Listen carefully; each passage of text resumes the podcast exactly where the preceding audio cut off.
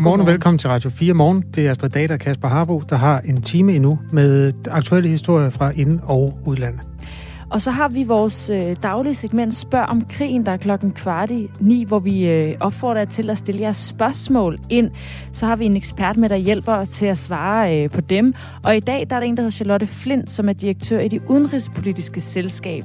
Det er en øh, forening, som arbejder for at fremme kendskabet og højne interessen for udenrigspolitiske spørgsmål i Danmark. Og Charlotte Flint, hun har altså indgående kendskab til Rusland og det postsovjetiske område, så hun kan altså svare måske lidt mere nørdet om øh, kulturen, eller altså hvis der er ting, man ikke forstår omkring øh, deres øh, tankemønster eller ageren, så er der altså noget, Charlotte Flint kan være med til at svare på. Nummeret det er 1424, og du kan stille sms'erne allerede nu, eventuelt skrive øh, spørg om krigen, og så samler vi det sammen og tager det med til hende klokken kvart i ni. Lige nu er den 6 minutter over 8.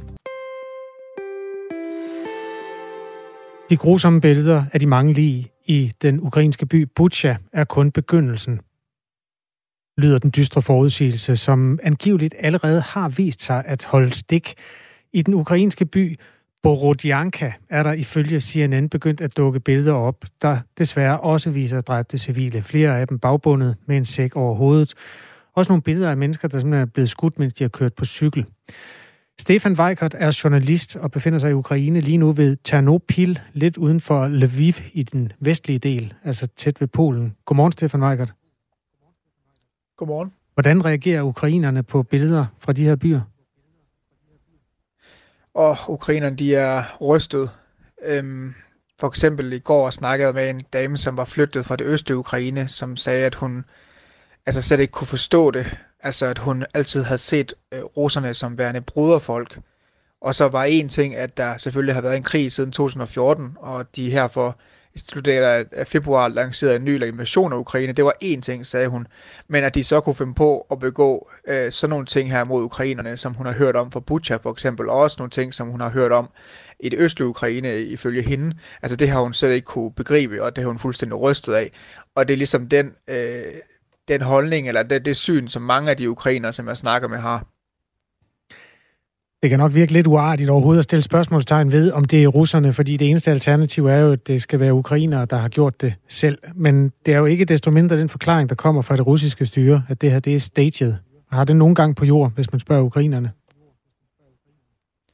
Ikke hvis man spørger ukrainerne. Øh, de øh, ser det klart, altså både de ukrainske myndigheder og også de civile, som jeg har snakket med, ser det klart som værende øh, begået af russerne.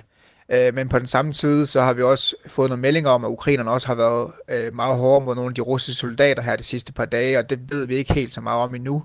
Øh, men det er ikke noget i hvert fald, øh, de beskyldninger, der kommer fra Rusland, eller de rygter her omkring, hvordan ukrainerne også har behandlet russerne, det er ikke noget, som, som er noget, som de folk, som jeg snakker med i Ukraine, rigtig øh, er optaget af. Stefan Weicker, du var i går på banegården i Lviv, der jo altså ligger i den helt vestlige del. Er det 100 km fra Polen eller sådan noget, tættere på?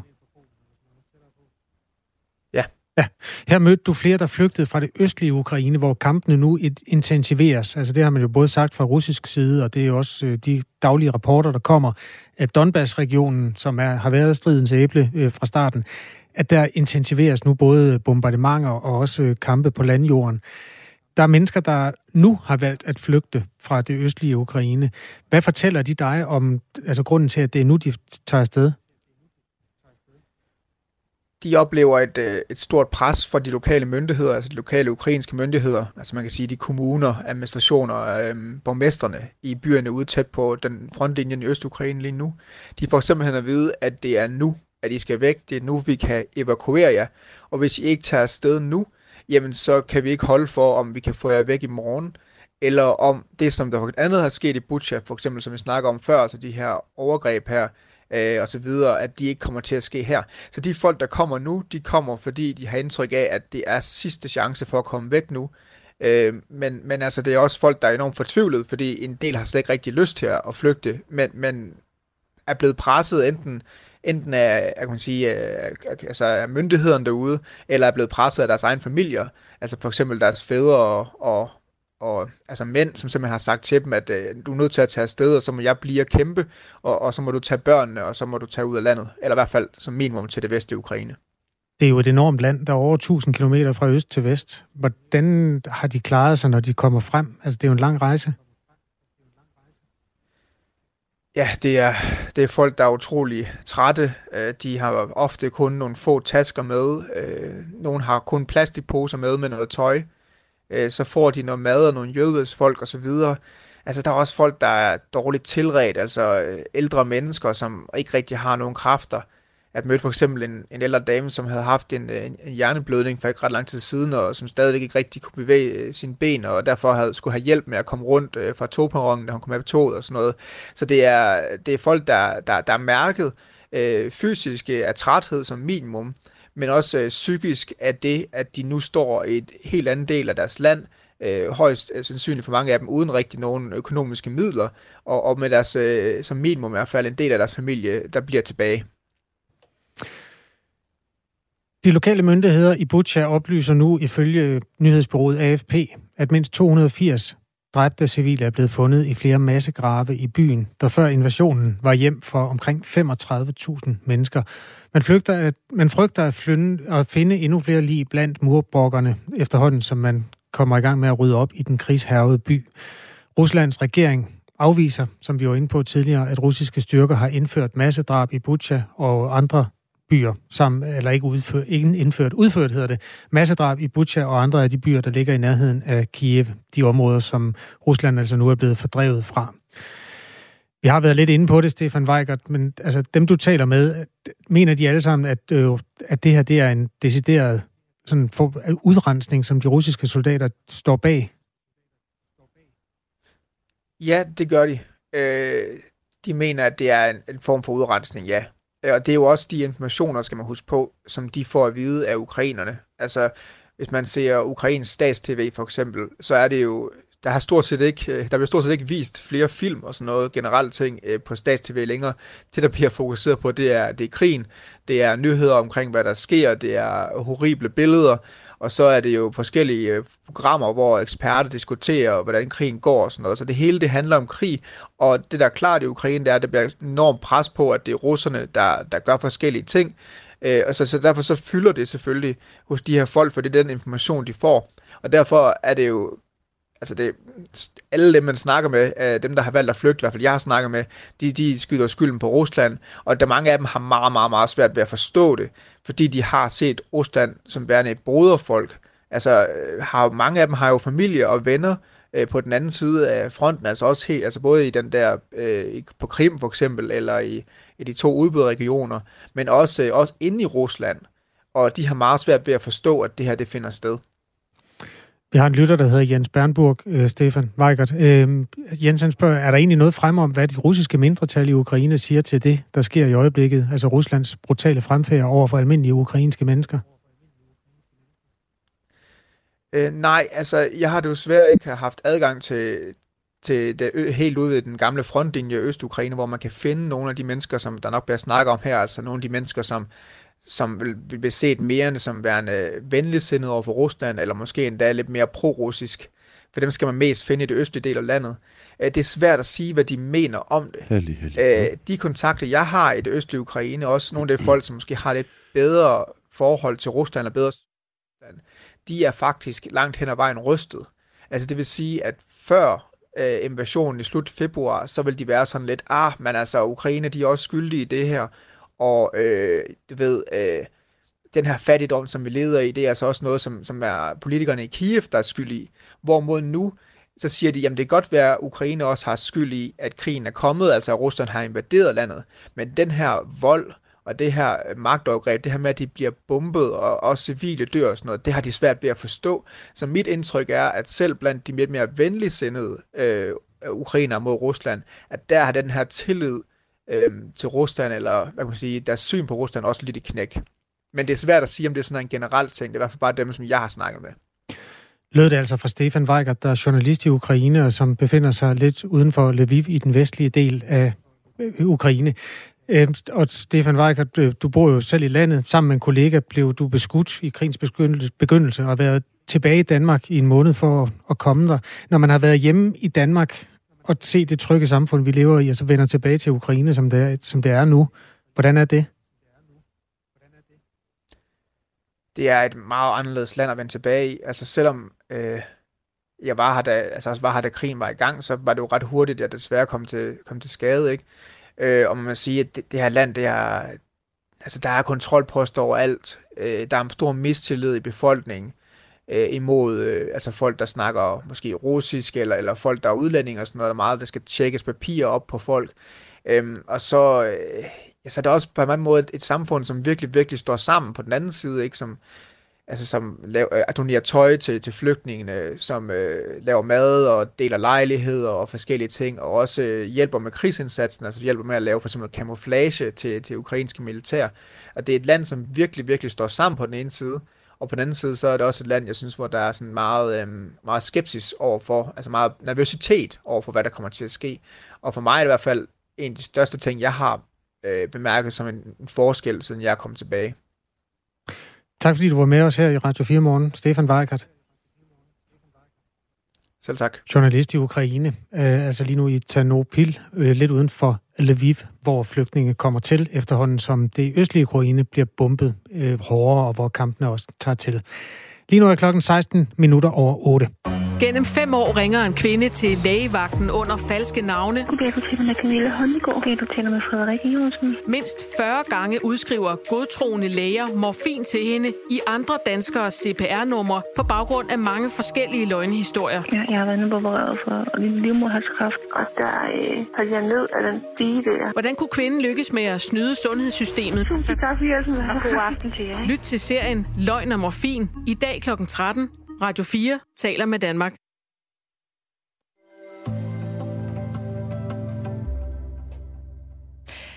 Twitter arbejder på en ny knap, som kan give brugerne ro i maven, skriver TV2. Ved du, hvad det er for en knap, Kasper? Jamen, nu er jeg ikke så hård Twitter-bruger, men fortæl. De arbejder på at lave en, en edit-knap, altså en redigeringsknap, så man kan redigere i de tweets, der allerede er offentliggjort.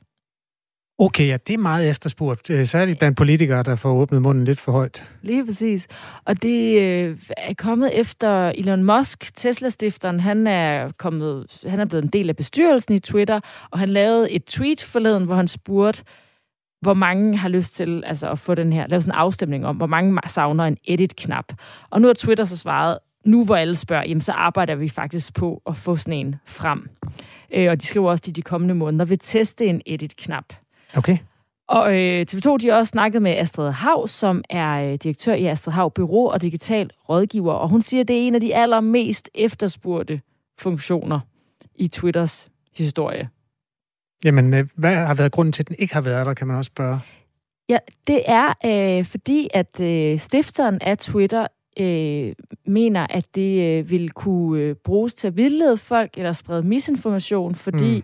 hvis man så har skrevet noget politisk for eksempel, eller lavet et eller andet opslag, og så er der øh, sindssygt mange, der deler det og kommenterer det, og så ændrer du i det, du skriver, så kan Nå. du lige pludselig være sådan, jeg synes, det er en super dårlig idé, og så er der alt muligt, der svarer til det. Enig, enig, enig, og så siger du, jeg synes faktisk, det er en rigtig god idé. Og så ligner det, at alle dem, der har kommenteret, er enige i det lige pludselig, ikke? Øhm, så Twitter har også ved at sige, at der kommer en eller anden form for sikkerhed. Jeg ved ikke, ja. hvordan de vil lave det. Altså, og Astrid har hun gætter på noget med at gøre det sådan transparent, hvis der bliver redigeret et tweet, så man bliver opmærksom på det. Ikke? Øhm, men hun siger også, at det ofte er... Altså, det er jo et politisk medie. Det, mm. det bliver også kaldt for øh, intranettet på Christiansborg. Der er rigtig mange politikere, der bruger det. Det er meget sådan holdningsbaseret, så derfor er det også noget, man ligesom skal være opmærksom på. Jamen, øh, Godt. Øh, hvornår kommer det? Ved vi det?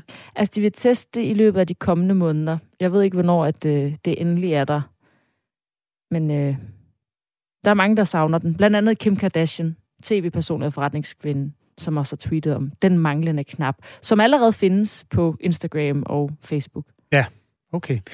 Godt. Jamen, øh, således en opsamling på de sociale mediers øh, udviklingsplatform. Klokken er snart 20 minutter over 8. Det her er Radio 4 morgen med Astrid Date og Kasper Harbo.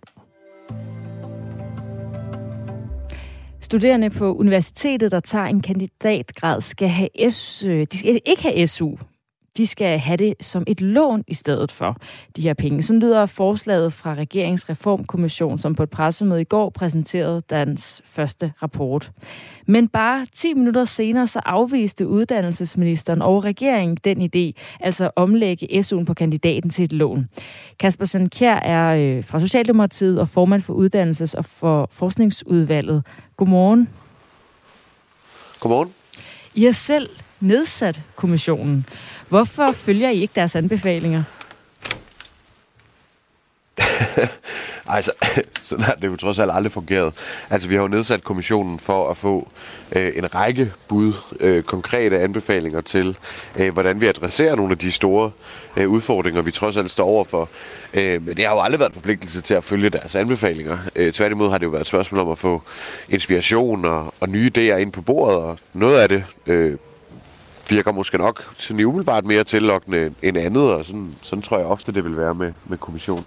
Hvor har vi øh, fanget dig henne? Der er lidt lyd i baggrunden. Ja, ja jeg er på vej på arbejde. Ja, i fuglefløjt. Øh, men hvorfor er det så, at øh, I ikke synes, det er en god idé? Jamen, det er jo fordi, at øh, SU øh, er jo... Og det, man kan sige, at kommissionen peger på, og grund til, at de foreslår det, er jo, de siger, jamen i dag er det jo dybest set en omfordeling øh, fra, fra de fattige til de rige. Altså det er en omvendt Robin Hood, tror jeg, Nina Schmidt øh, kaldte det. Og det har hun jo sådan set øh, ret i, og jeg forstår sådan set godt, hvad det er. Øh, hun prøver at sige, måske var det bedre at bruge de penge øh, på uddannelse. Omvendt må man jo også bare sige, det at have øh, SU og have øh, en, en SU, som er en rettighed, og som er for alle, er jo også den eneste sådan, garant, vi i virkeligheden har for, at det er en mulighed for alle at tage en, øh, en lang videregående uddannelse. Så selvom vi i dag ikke lykkes med at få så at sige, unge fra alle samfundslag ind på øh, de, de lange videregående uddannelser, så er SU nok alligevel forudsætningen for, at det øh, vil kunne lade sig gøre. Hvordan ved du det? For man kunne jo også øh, tage et arbejde ved siden af, mens man læste en kandidat. Det kan man. Det er der jo også øh, rigtig mange øh, studerende, som, øh, som gør øh, ved siden af deres, øh, deres kandidat. Og det, og det kan man sige, det, det vil det her nok øh, hverken ændre fra eller til på, fordi det er jo ikke et spørgsmål om fuldstændig at afskaffe øh, SU, så der ikke er nogen muligheder for at få, få, få øh, penge ind, mens man studerer, men det er jo et spørgsmål om at omlægge det til et lån. Hvorfor er det så en garant at have den? Jamen det, det er det jo fordi, at øh, hvis ikke man havde den øh, mulighed, så vil der være, øh, tror jeg, færre unge, som vil have lyst til at tage en, øh, en lang videregående uddannelse, og som vil vil sige, ture kaste sig, øh, kaste sig ud i det. Ikke? Men det ved du ikke. Det, det er noget, I gætter på. Ja, det er der nogle undersøgelser, der har vist, at SU'en også har en betydning for dem, der kommer fra kan man sige, mere uddannelsesfremmede hjem, at, at det også gør det, man sige, gør det valg om at tage en lang videregående men, men, men der er jo ingen tvivl om, hvis vi kigger på, hvem der tager en lang videregående uddannelse i dag, så er det jo en socialt skæv øh, ydelse. Jeg taler altså med Kasper Sandkjær, der er på vej på arbejde, hvor han er formand for Uddannelses- og Forskningsudvalget hos Socialdemokratiet. Og det gør jeg efter, at øh, Regeringsreformkommissionen i går præsenterede øh, deres forslag om at gøre SU på kandidaten til et lån, som man så skal betale tilbage på den anden side. I dag der kan studerende på kandidatuddannelsen få udbetalt 6.400 kroner før skat i SU om måneden. Og de kan så oveni låne op til 3.273 kroner ifølge Uddannelses- og Forskningsstyrelsen. Kommissionen foreslår konkret, at det bliver lavet om, så de studerende i stedet kan låne op til 12.500 kroner. De foreslår også, at SU'en på kandidatuddannelserne skal laves til et lån altså, og argumentet er, at man tager fra de fattige og giver til de rige, når kandidatstuderende får SU, fordi de senere i arbejdslivet får nogle af de højeste indkomster som kandidat, øh, hvad, hvad hedder det, uddannet. Og de penge, staten sparer på at omdanne SU'en, skal så geninvesteres i uddannelser, og derfor er der altså ikke tale om en spareøvelse, lyder det fra kommissionen. Og øh, Dansk Erhverv er enig i den her kommission. Mads Eriksen Storm er udviklings- og forskningspolitisk chef, og han siger sådan her. Der er sparet meget på uddannelse de seneste år, og, og der mener vi simpelthen, at pengene kan bruges klogere, hvis vi bruger dem på, på øh, uddannelse i stedet for øh, understøttelse. Kasper Sandkjær, hvorfor mener du, det er vigtigere at bruge det på understøttelse frem for uddannelse? Nej, det er nok heller ikke sådan, det politiske valg øh, er, at det er vigtigere. Og jeg forstår sådan set godt pointen i at sige, måske har vi ramt en skæv balance i, at vi i dag bruger mere på SU, end vi bruger på øh, uddannelse. Og det, og det er jo præcis det, der er pointen med at nedsætte en, en kommission. Øh, det er jo også at få nye perspektiver, nye tanker, nye idéer ind i, øh, i det politiske arbejde. Jeg tror egentlig generelt, jeg også har sådan en nu vil jeg egentlig gerne både, at vi har lov til at dykke os ordentligt ned i alt det, øh, kommissionen anbefaler, men også rigtig gerne lytte til øh, debatten, lytte til de studerende, til øh, universiteterne og de andre uddannelsesinstitutioner, og høre, hvordan de tager de forskellige forslag ned. Øh, og, og så tror jeg, at vi i fællesskab både sikkert kan adoptere nogle af anbefalingerne fra kommissionen, og der var andet, hvor vi siger, nej, det er nok ikke det, er nok ikke det vi skal øh, lige nu, eller det kan være, at vi arbejder videre med, med idéerne. Vi har også talt med en ung kvinde, som studerer på en kandidatuddannelse, og som ikke mener, at SU er nødvendigt. Vi kan lige høre, hvad Mathilde Dyrborg Skovgård, altså kandidatstuderende på statskundskab på Københavns Universitet, siger her. Og så synes jeg, der er noget forkert i, at vi med SU'en jo omfordeler til folk, der sådan gennemsnitligt har en relativt højere livsindkomst. Så jeg synes, at, øh, at forslaget om, at det skal være lånebaseret på kandidaten, egentlig er en god idé, fordi statistisk set, så kommer vi akademikere med en kandidatuddannelse ud med en højere øh, gennemsnitsindkomst og har rig mulighed for at betale tilbage.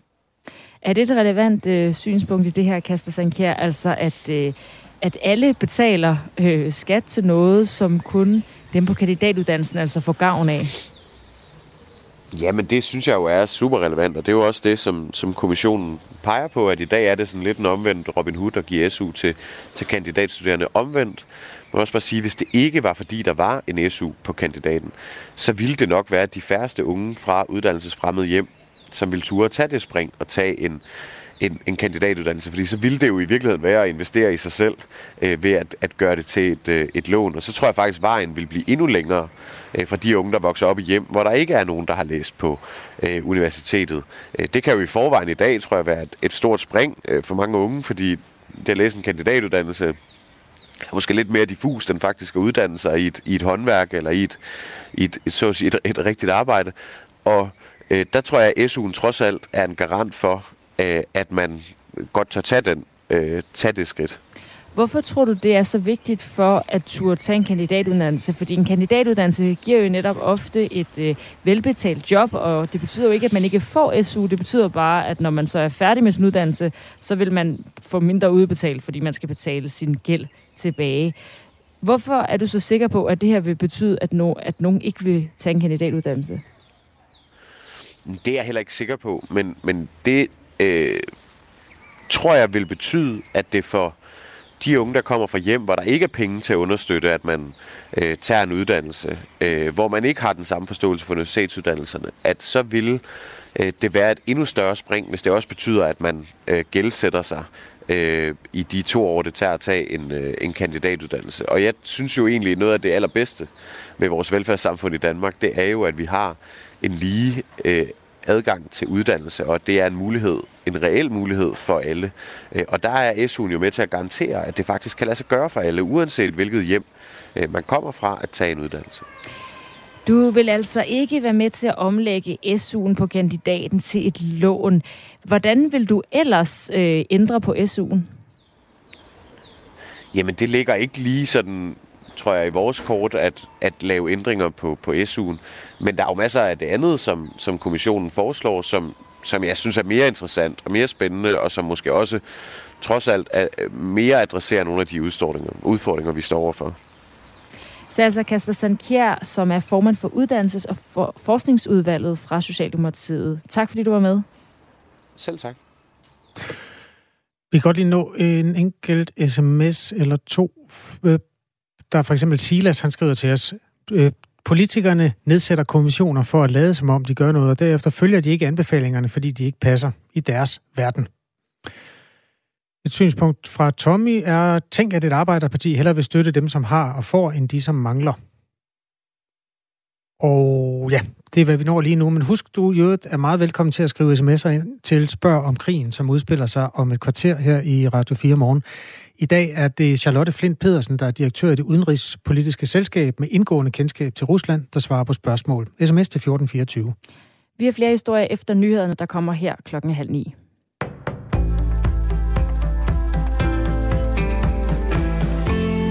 Ukraine har brug for kampfly, tungt antiluftskyts, panserede mandskabsvogne og missiler.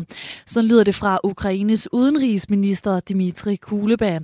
På vej ind til et møde med NATO-landenes udenrigsminister i Bruxelles siger han, jeg har kun tre ting på min dagsorden. Det er våben, våben, våben, lyder det fra Kuleba. Ifølge NATO's generalsekretær Jens Stoltenberg, så kan Ukraine se frem til mere militært udstyr. Blandt andet også noget af det tunge udstyr, som landet efterspørger. Stoltenberg går dog ikke i detaljer med, hvad det konkret er. Han siger, der er akut behov for mere militært udstyr til Ukraine, og det vil blive diskuteret på mødet for NATO-landenes udenrigsminister i dag. Det siger altså Jens Stoltenberg på vej ind til mødet. Hvis der var folkeafstemning om det danske forsvarsforbehold i EU i dag, så ville hver fjerde vælger være i tvivl om krydset. Det viser den seneste måling foretaget af Analyseinstituttet Voxmeter for Ritzau. Folkeafstemningen finder sted 1. juni, og det er derfor heller ikke så overraskende, at 25 procent af vælgerne på nuværende tidspunkt er i tvivl. Det siger Karina Kusiara Pedersen, der er lektor med, fokus på blandt andet folke folkeafstemninger ved Københavns Universitet. Der er rigtig mange måneder til, at vi skal øh, sætte vores kryds. Det er sådan set bare sundt, at, øh, at vi vælger, at vi venter og ser, øh, hvad, hvad handler det her egentlig om. At vi venter på mere information om det, og, og venter med at tage stilling. Regeringen og et bredt flertal i Folketinget anbefaler at stemme ja og afskaffe forbeholdet. Ifølge undersøgelsen vil 39 procent stemme ja til at afskaffe forbeholdet, mens næsten 36 procent vil sige nej. Målingen er foretaget i uge 13, og der er indsamlet svar fra 1007 repræsentative respondenter. Et bredt, flertal, et bredt politisk flertal er åben for at lade ukrainske flygtningebørn blive undervist på deres modersmål frem mod sommerferien. Forslaget stammer fra Claus Jordal, som er formand for landets skoleledere. Han mener ikke, at der er nok dansksproget personale til at løse opgaven. Lad mødre og andre undervise de ukrainske elever på ukrainsk, eller hjælpe dem til at få online undervisning hjemme fra Ukraine, siger han til Jyllandsposten. Regeringen, de tre støttepartier og Venstre støtter ideen. Regeringen har opfordret pensionerede lærere og studerende til at melde sig til at hjælpe med at løfte opgaven. Men ifølge avisen, som har talt med en række kommuner, så er der kun få, der har meldt sig indtil videre. Hvis du drømmer om en karriere i EU, så vil dine chancer snart blive bedre. EU-kommissionen har nemlig præsenteret en ny HR-strategi, og den vil på en række punkter komme danske jobsøgere til gode, det siger formand for Djøf Henning Thiesen. Danmark er nemlig en af de nationer, som har færrest ansatte i EU-systemet, mens lande som Frankrig, Italien og Ungarn er blandt de bedst repræsenterede. HR-strategien den ligger op til, at ansøgere fra underrepræsenterede lande skal forfordeles. Det vil sige, at eksempelvis danske ansøgere vil få forrang, hvis en ansøger fra eksempelvis Italien har de samme kvalifikationer. Og den samme strategi har EU-kommissionen altså også brugt for at få en mere lige fordeling mellem kønnene. Mest skyet og perioder med regn eller byer, som lokalt også kan være med havl. Mellem 5 og 10 grader og en jævn til hård vind.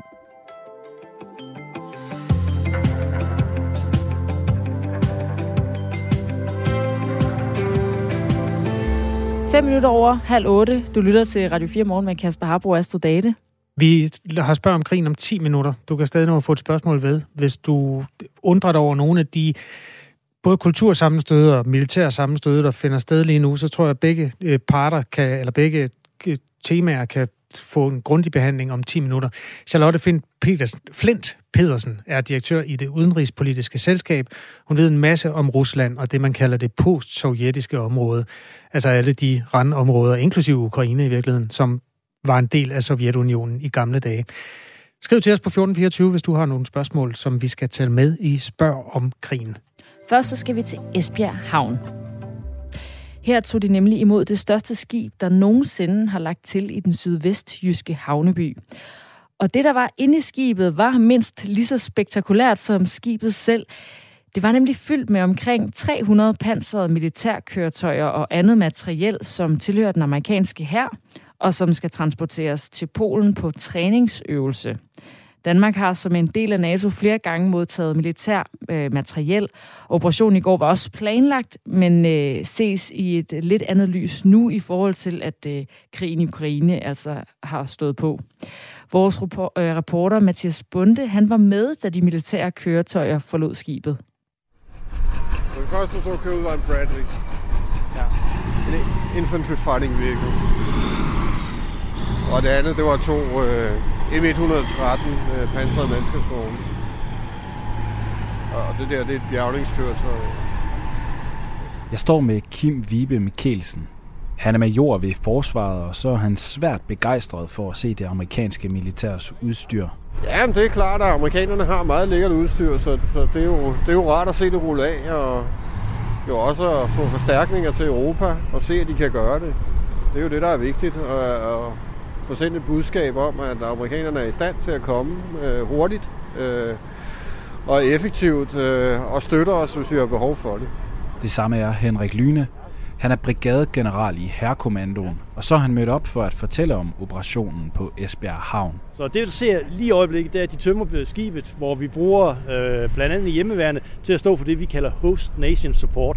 Altså, vi hjælper dem med at komme i land og komme på plads, og få dem gjort klar til, at de kan køre videre den her øvelse har jo været, været planlagt før, øh, ja. så den er jo ikke øh, sket på grund af det, der sker i Ukraine lige nu. Men hvor vigtigt er det at vise øh, fra NATO's side, at de her NATO-lande, de kan altså samarbejde utrolig effektivt? Det, man kan sige det på den måde, at det er jo altid vigtigt, at vi i rammen af NATO viser, at vi står sammen, og vi er stærke sammen. Man kan så sige, det er så blevet aktualiseret yderligere ved det, der foregår nede i øh, Ukraine. Det, vi sender jo et øh, stærkt signal ved det, vi foretager os her, og det vil være mere end almindeligt naivt at antage, at der ikke er nogen, der holder øje med, hvad vi laver her.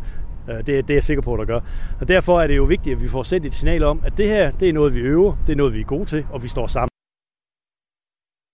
Det er vi gode til, siger brigadegeneralen Henrik Lyne. I alt omkring, øh, der kom omkring 300 militære køretøjer til øh, Esbjerg Havn i går. Og heriblandt der var 90 kampvogne, en stor del biler af modellen Humvee, som øh, ligner en stor jeep, hvor der kan installeres to lettere maskinvåben på taget, og så 150 infanterikampkøretøjer, som er et bæltekøretøj, hvor der kan være flere mennesker end i en kampvogn, og som også kan øh, angribe pansrede køretøjer. Vores reporter Mathias Bunde kom også helt tæt på sådan en. Sådan en, en Bradley, altså det er jo sådan det, et køretøj, der hedder en, en, en infanterikampkøretøj. I Danmark, der kalder vi dem øh, øh, Sevenici. Vi har jo noget tilsvarende, altså CV90. Øh, øhm, og det er et infanterikøretøj, øh, hvor infanteriet de kan kæmpe opsædet på bilen. Udover at den har en eller anden form for maskinkanon eller noget tilsvarende, det kan vi ikke se her nu, den er sjov nok pillet af, så sidder der et antal infanterister på bilen. Og det vil sige, den der den er beregnet til at følge med kampvognene, den er lige så godt kørende, den er stort set lige så godt pansret, den har lidt mindre bevæbning, men den har så også infanteri med frem. Og fordelen er så, at når kampvogne og de her køretøjer, de kommer frem et sted, hvor der er skov eller by, så er der behov for nogle øh, soldater på jorden, og så sidder de her af. Indtil de sidder af, så er de super godt beskyttet i sådan en bil her. Og øh, som sagt, øh, stort set alle her har sådan nogle biler som de her. Ikke? Altså, det er, den der, den har de også haft i lang tid. De er ved at skifte dem ud og finde nogle nye køretøjer, men også et fantastisk køretøj. Du kan se, de er alle sammen ørkenfarvet, og det vil undre mig, hvis ikke de fleste af dem har været involveret i en eller flere golfkrige og været indsat i både Irak og Afghanistan. Øhm, så, så ja, dernede der kan du se, der står øh, 4 ID, og det er 4. infanteridivision fra Fort Carson i øh, Colorado. Der kommer de fra, øh, de her køretøjer her. Og øh, den enhed her, det er jo den, der hedder den 3. pansrede brigade kampgruppe, som indgår i den der 4. Øh, øh, infanteridivision. Så øh, de har været langt øh, undervejs tværs over Atlanten. Det er altså ikke en konsekvens, at nuværende krig i Ukraine og USA sender militært udstyr eller tropper til Polen. Det har de faktisk gjort siden øh, Rusland annekterede Krimhaløen for otte år siden i 2014. Men på grund af krigen, så kan vi se frem til langt flere opgaver, som den vi så i Esbjerg i går. Det mener Peter Viggo Jacobsen, lektor på Forsvarsakademiet, som også mener, at vi ikke er helt klar til den nye rolle endnu. Det her det er jo ikke en rolle, vi har haft i samme omfang før, så vi er stadigvæk ved at gøre klar til, at hvad det hedder, kunne, kunne løfte den her opgave i større målestok. Fordi hvis det utænkelige skulle ske, at der skulle komme krig imellem Rusland og NATO, så skal vi bruge betydeligt mere end 300 pansrede køretøjer. Så er det øh, meget større øh, hvad det hedder, mængder af materiel og soldater, vi taler om. Og der har vi ikke helt alt det, vi skal have på plads endnu. Ifølge Peter Viggo Jacobsen, så er den kommende baseaftale med USA også et led i at gøre Danmark klar til at varetage den nye rolle. Men den her øvelse er udtryk for, at vi arbejder på det, og det har vi efterhånden gjort i et stykke tid. Men det er klart, at begivenhederne i Ukraine gør nu, at man sætter mere turbo på det her arbejde. Det var altså øh, Peter Viggo Jacobsen, lektor på Forsvarsakademiet. Nu er klokken 19 minutter i 8 her i Radio 4 Morgen. Jeg har fem mærkedage, som du får serveret i en rodebunke, Astrid, og så skal du sortere Jeg har papir dem. og kuglepen. Sådan. Det er fødselsdagskvisten, er du klar? Yes. Uh, det er min yndlingssang. Er det rigtigt? Nej, jeg ved ikke, hvad det er. Nej, kan du ikke genkende melodien? Det er en fødselsdagssang. Ja. Det er kun russere, der gider synge fødselsdagssang for den første fødselar, vi har på listen. Det er nemlig Gerhard Schröder, Ah. Tysklands forbundskansler gennem syv år, socialdemokrat. Han er ikke super populær i Vesteuropa mere, fordi han fik et topjob i de statslige russiske energiselskaber Gazprom og Rosneft, og han har et varmt forhold til Vladimir Putin. Nu hvor man kansler Rusland i bred forstand, er han også blevet øh, opfordret til at trække sig, det vil han ikke. SWR 2 Archivradio. Am 18. September 2005 verliert Kanzler Gerhard Schröder die Bundestagswahl.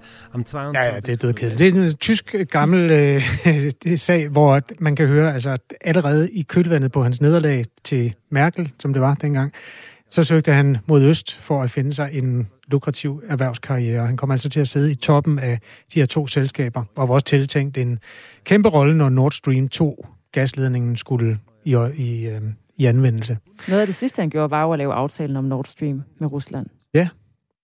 Olaf Scholz har sagt, du tager bare og dropper det der russiske job og finder hjem, mister Socialdemokrat. Men øh, det har han ikke gjort endnu. Han, øh, han har blandt andet et sådan større kontor i Berlin, hvor han har haft en del ansatte. Øh, jeg er ikke helt klar over, hvordan den konstruktion er, men det har man åbenbart som tidligere kansler.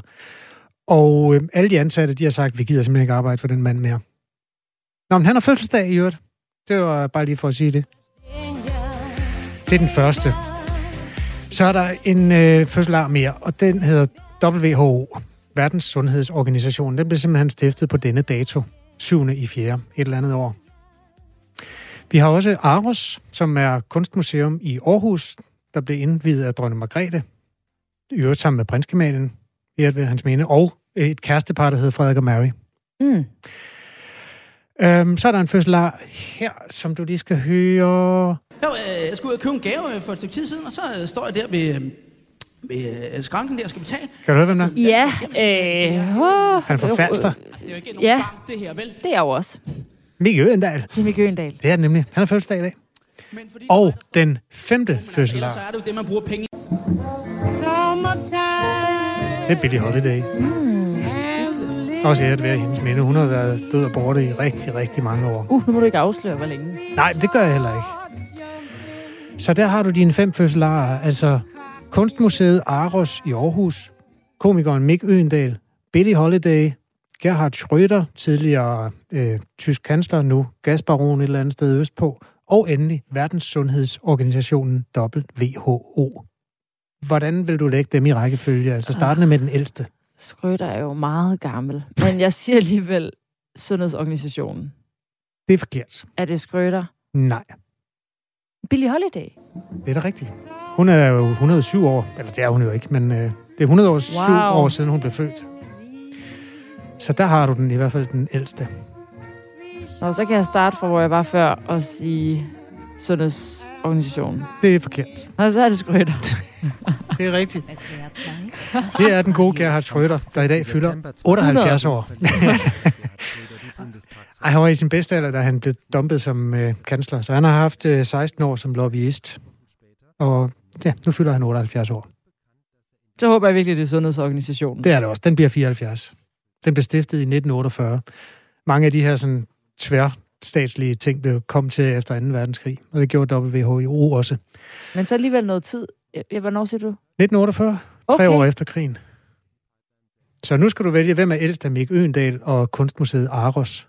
Mik Øendal. Det er rigtigt. Jeg skulle ud og købe en gave øh, for et stykke tid siden, og så øh, står jeg... Og hvad er yngst?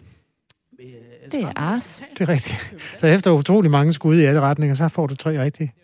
Sådan.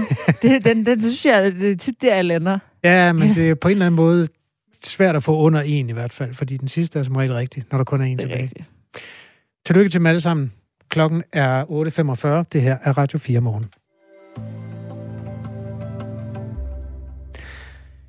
I dag skal vi spørge om krigen til dig, Charlotte Flint Pedersen, direktør i det udenrigspolitiske selskab med indgående kendskab til Rusland. Godmorgen. Godmorgen.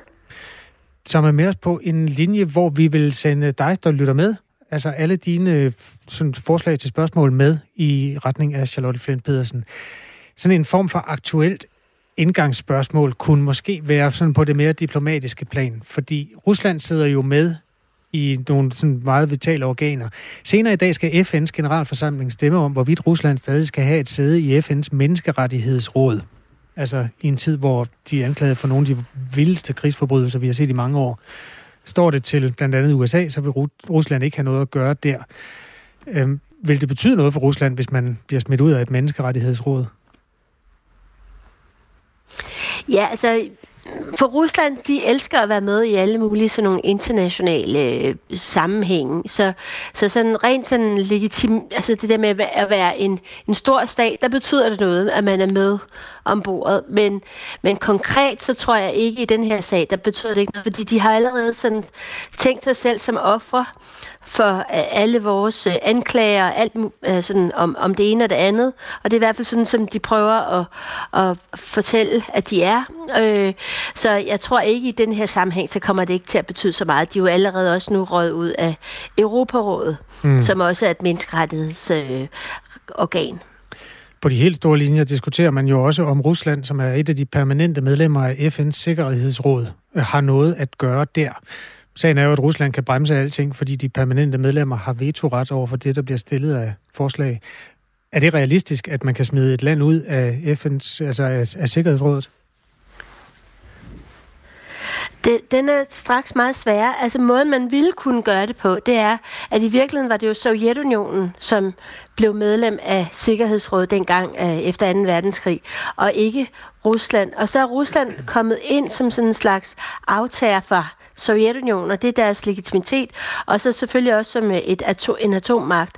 Øh, men, men spørgsmålet er igen, nogle gange, så skal der vel være steder, hvor man mødes, og, og der er Sikkerhedsrådet måske det. Problemet er, at Sikkerhedsrådet, så længe at Rusland er, som det er, og egentlig også Kina, vil ikke kunne opfylde sin egentlige kernerolle, som, som er i virkeligheden at skabe fred, øh, ifølge FN-pakten. Så, så det er et kæmpe problem, at det, det er svært at, at sige, at det, at det er det bedste format, vi har til at sikre den her fred, og det har jo vist sig i mange år, at det er det sådan set ikke. Men, men, men alligevel, øh, lige nu er der i hvert fald den ramme og den mulighed. Øh, sagen er den, at for Rusland betyder medlemskab af Sikkerhedsrådet rigtig, rigtig meget for ligesom at være med sammen med de andre store om det runde bord. Så det, har en, det vil have en reel øh, skal man sige, effekt øh, eller indflydelse på, på Rusland, hvis det er, at de bliver smidt ud.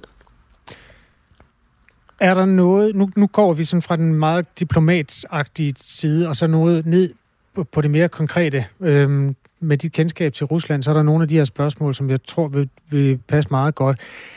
Øh, et af dem, det er Jens Bernburg. Han har jo hæftet sig ved, at Putins begrundelse for, at man skulle lave den invasion af Ukraine, var, at russiske mindretal bliver undertrykt, øh, blandt andet i Donbass-regionen, hvor to øh, provinser jo erklærer sig uafhængige.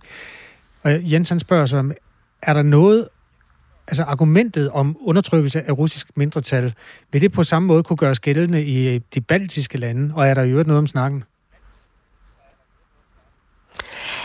Øhm, Altså, jeg tror ikke, man kan sige, at der er noget om snakken i forhold til Donbass og Lugansk. Altså, her drejede det sig i virkeligheden om en, et mindretal, som ønskede et, at komme tilbage til Sovjetunionen, fordi man skal forstå, at øh, det var et meget fattigt område, et industrielt, øh, skal man sige, øh, det havde været tidligere været et af de industrielle sådan, om, store områder, og nu var det sådan blevet, blevet mere og mere fattigt, der var opstået mere og mere arbejdsløshed, og folk de længtes tilbage efter sikkerheden, som Sovjetunionen gav. Og så træder Rusland ind og siger, jamen, vi er jo her, øh, og vi kan tilbyde jer noget sikkerhed, og Rusland havde også et større BNP, så de kunne også ligesom tilbyde en stærkere økonomi, og man talte alligevel øh, i høj grad russisk i det her område. Så der var ligesom mange elementer af det, men jeg tror, det ville være fuldstændig forkert at sige, at der var tale om en undertrykkelse. Jeg tror mere, der var tale om en reel øh, armod eller fattigdom. Øh, I forhold til de baltiske lande, øh, der har det været sådan, at, øh, at der har du en store grupper af, af russisktalende, som ikke er statsborgere. Og øh, der har været en, en, jeg vil sige, man kan kalde det en undertrykkelse, det er måske forkert at sige, men, men der har været en diskrimination mod, øh, mod mennesker, som ikke talte øh, som ikke talte lettisk som deres primære sprog.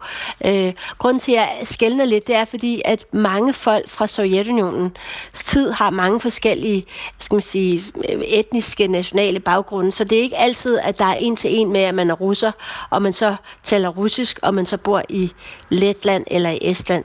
Øh, men det er rigtigt, at, at i, i de baltiske lande, der, der øh, var der stor modstand mod øh, de russisktalende borgere, fordi man så dem som øh, en besættelsesmagt.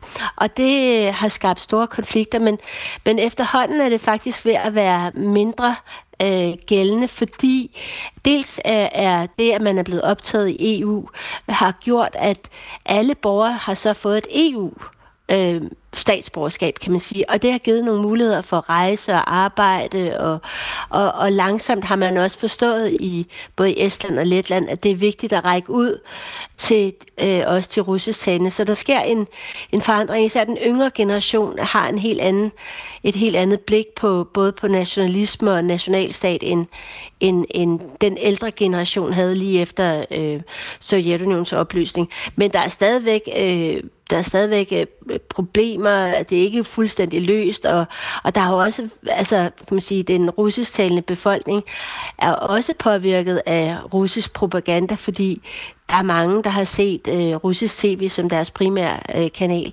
Så, så man skal lidt, det er, det er et område, man skal have øh, fokus på og opmærksomhed på i de baltiske lande.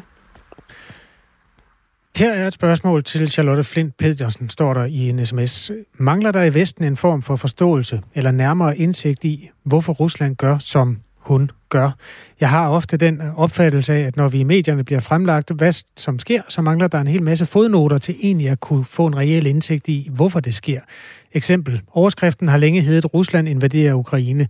Det kan også hedde øh, Rusland forebygger og sikrer sit territorium. Her tænker jeg ikke på de uhørligheder, der bliver beskrevet i radioen og tv, men helt og holden, at det måske ikke bare er en gal mands værk, men måske har de en forhistorie, der gør, at de agerer, som de gør.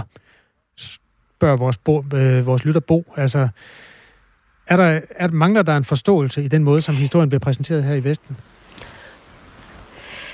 Øhm, jeg tror måske, der mangler en dybde i den måde, vi fortæller historien på. Og, øh, og, og jeg, jeg vil nu sige, at det har ikke så meget at gøre med den her bufferzone, eller, øh, som er problemet. Jeg tror, det er mere det, at du har et land, Rusland, som øh, jo, jo på mange måder både, øh, fra, gik fra at være øh, en, en, sådan, den centrale øh, den centrale element i et imperie, til at være det centrale element i den, det, der hed Sovjetunionen.